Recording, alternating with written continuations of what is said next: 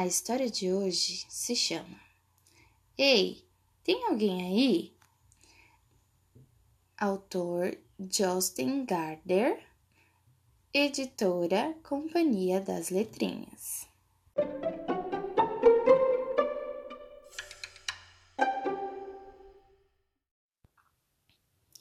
Quarto capítulo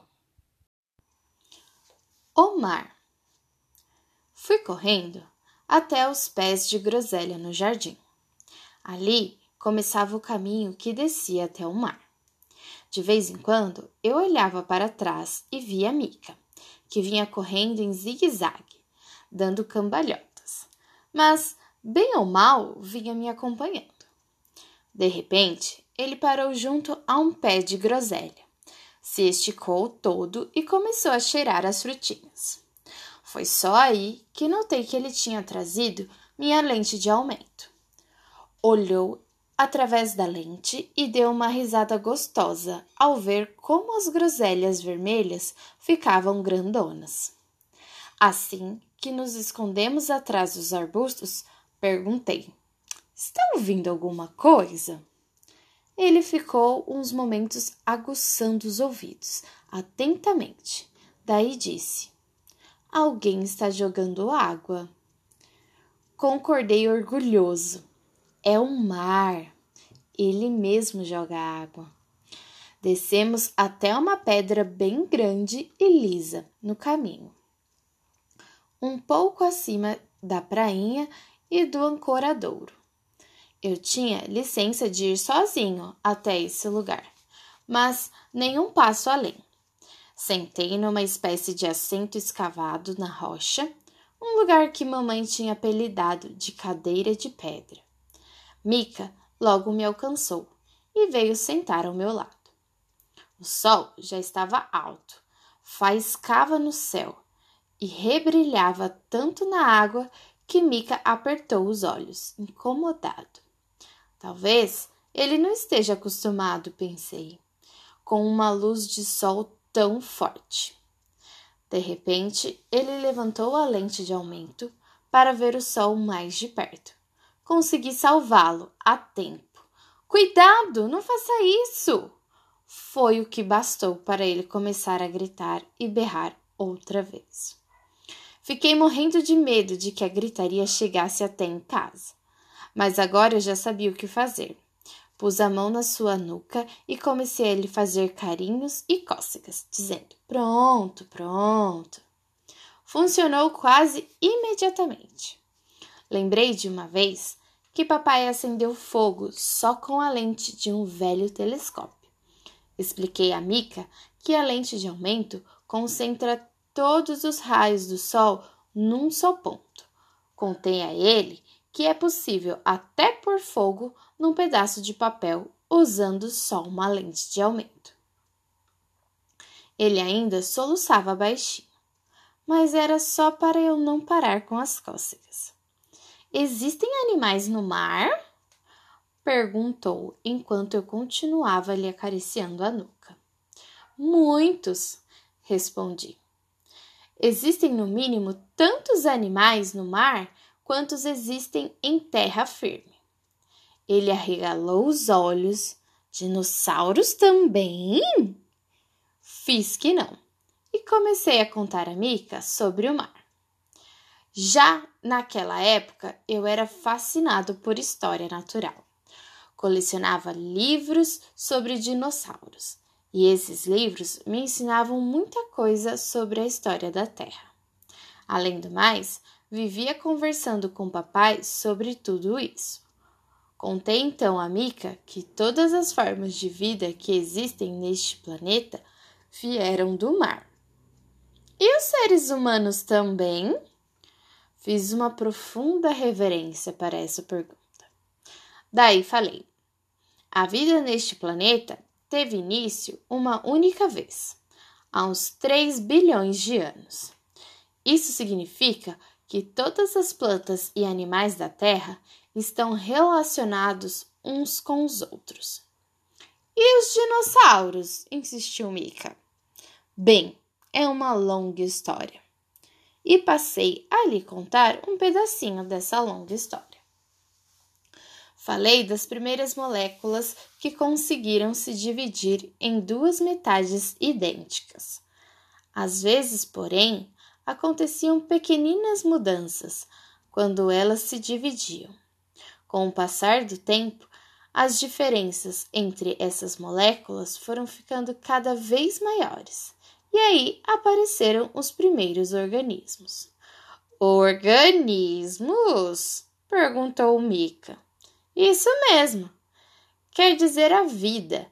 No princípio, havia apenas organismos de uma só célula, como as bactérias. São tão pequenas que a gente não consegue vê-las, a não ser que haja centenas e centenas delas juntas. Mas depois de algumas centenas de milhões de anos, esses organismos evoluíram e foram se formando plantas e animais multicelulares. Plantas e animais multicelulares? repetiu Mica. Eu sabia que estava usando umas palavras meio complicadas, mas, como eu mesmo tinha acabado de aprendê-las, estava sentindo a tentação de usá-las. Enquanto continuávamos apreciando a prainha e o ancoradouro, falei: Sim, como as algas, a laminária, as estrelas do mar, os ouriços do mar, são seres tão grandes que podemos pegá-los na mão. Isso acontece porque são feitos de milhares de pedacinhos minúsculos que nós chamamos de células. Nos animais multicelulares, todas as células são um pouquinho diferentes, pois cada uma tem sua própria tarefa a cumprir. Acho que Mika nunca tinha segurado uma estrela do mar. Com certeza, também não sabia o que era uma célula. Mesmo assim, continuei explicando. Depois de muitas centenas de milhões de anos, já havia peixes nadando no mar. Foi então que alguns desses peixes evoluíram e se transformaram em animais capazes de respirar tanto na água como em terra. Eram os anfíbios. E esses anfíbios ainda existem? Só consegui me lembrar dos sapos e das salamandras. Mas falei que muitas formas antigas de vida continuavam existindo até hoje. Mas os dinossauros não? Mika perguntou de novo. Não! Os dinossauros eram um tipo de répteis e os répteis evoluíram a partir dos anfíbios há muitos milhões de anos. Ainda existe uma variedade enorme de répteis aqui neste planeta, e alguns até se parecem um pouco com os dinossauros. Mika, sentadinha ao meu lado, começou a esticar bem os dedos. Pelo jeito, ele precisava movimentá-los para assimilar bem o que eu tinha dito. Daí repetiu. Tudo começou com algumas moléculas pequeninas que conseguiram se dividir em duas. Daí surgiram os organismos de uma célula e, aos poucos, muitas plantas e animais diferentes. Alguns se tornaram peixes do mar, e alguns desses peixes do mar evoluíram e viraram anfíbios, que eram capazes de viver tanto na água como em terra. Ainda existem anfíbios neste planeta, como os sapos e as salamandras, mas muito tempo atrás Alguns desses anfíbios evoluíram e se transformaram no tipo de animais que vocês chamam de répteis. Muito bem! Fiquei impressionado ao ver como Mika aprendia depressa. Dava a sensação de que ele sugava da minha cabeça tudo o que eu sabia.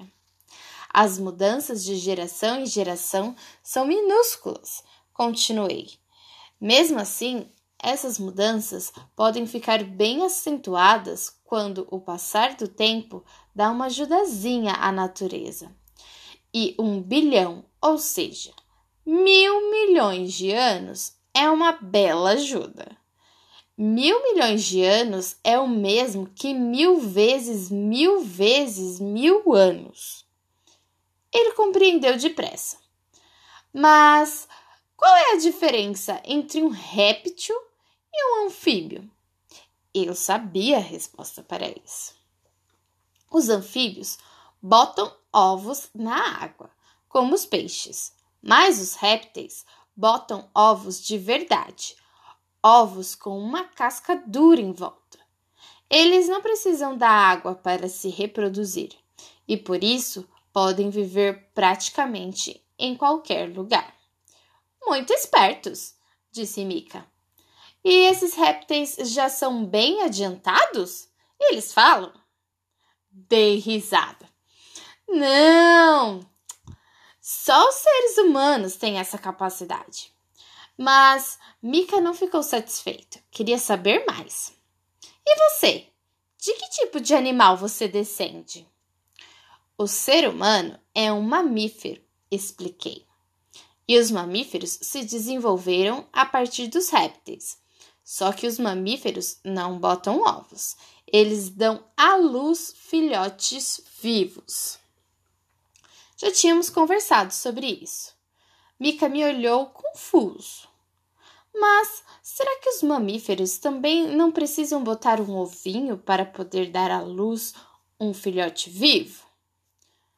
Não pude deixar de rir outra vez, ao ver quanta coisa Mika não sabia sobre a vida neste planeta. Mas de certa forma, ele tinha razão.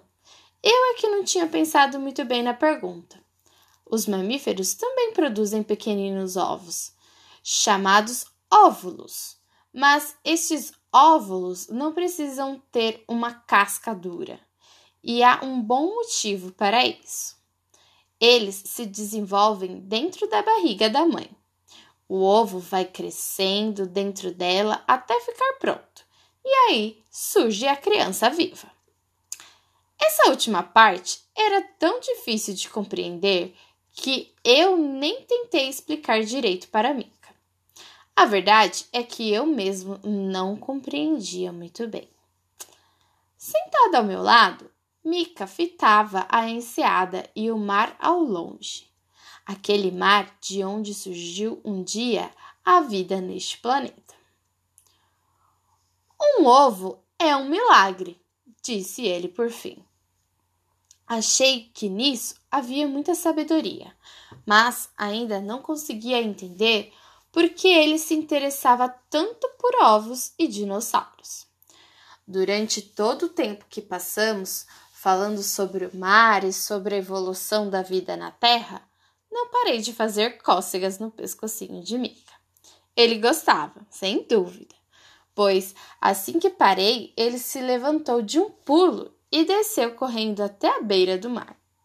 Eu não tinha permissão de ir até lá, mas não fazia a menor ideia se Mika sabia nadar e não podia correr o risco de deixar que ele se afogasse. Assim também, me levantei de um pulo e desci correndo atrás dele.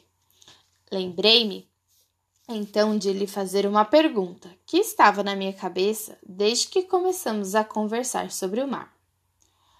Logo que tínhamos chegado perto do mar, Mika reconheceu o barulho da água, portanto, devia pelo menos saber o que era aquilo. Perguntei: Existe água no seu planeta? Mica agitava as duas mãos, espirrando água. Depois agarrou um punhado de algas e sacudiu com força, dando um banho frio em nós dois. Daí falou: Se existir vida num planeta sem água, deve ser um tipo de vida muito diferente da que existe no seu planeta e no meu. Já que agora eu conheci alguém que tinha vindo lá de um outro planeta, achei que não podia deixar escapar a chance. Mika sabia muito mais sobre o espaço sideral do que eu. Em compensação, não sabia nada sobre a vida neste nosso planeta. Estava aqui fazia apenas algumas horas. Perguntei: Você acha que existe água em muitos planetas?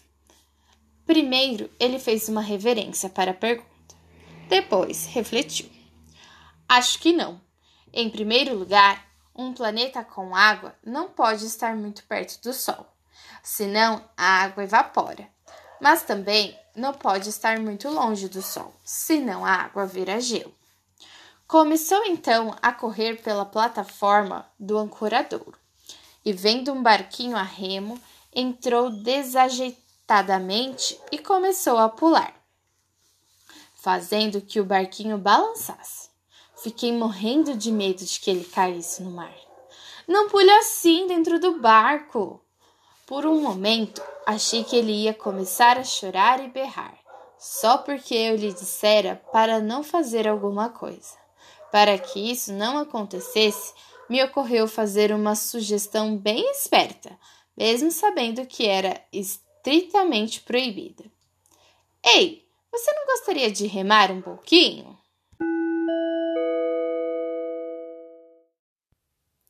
Continua.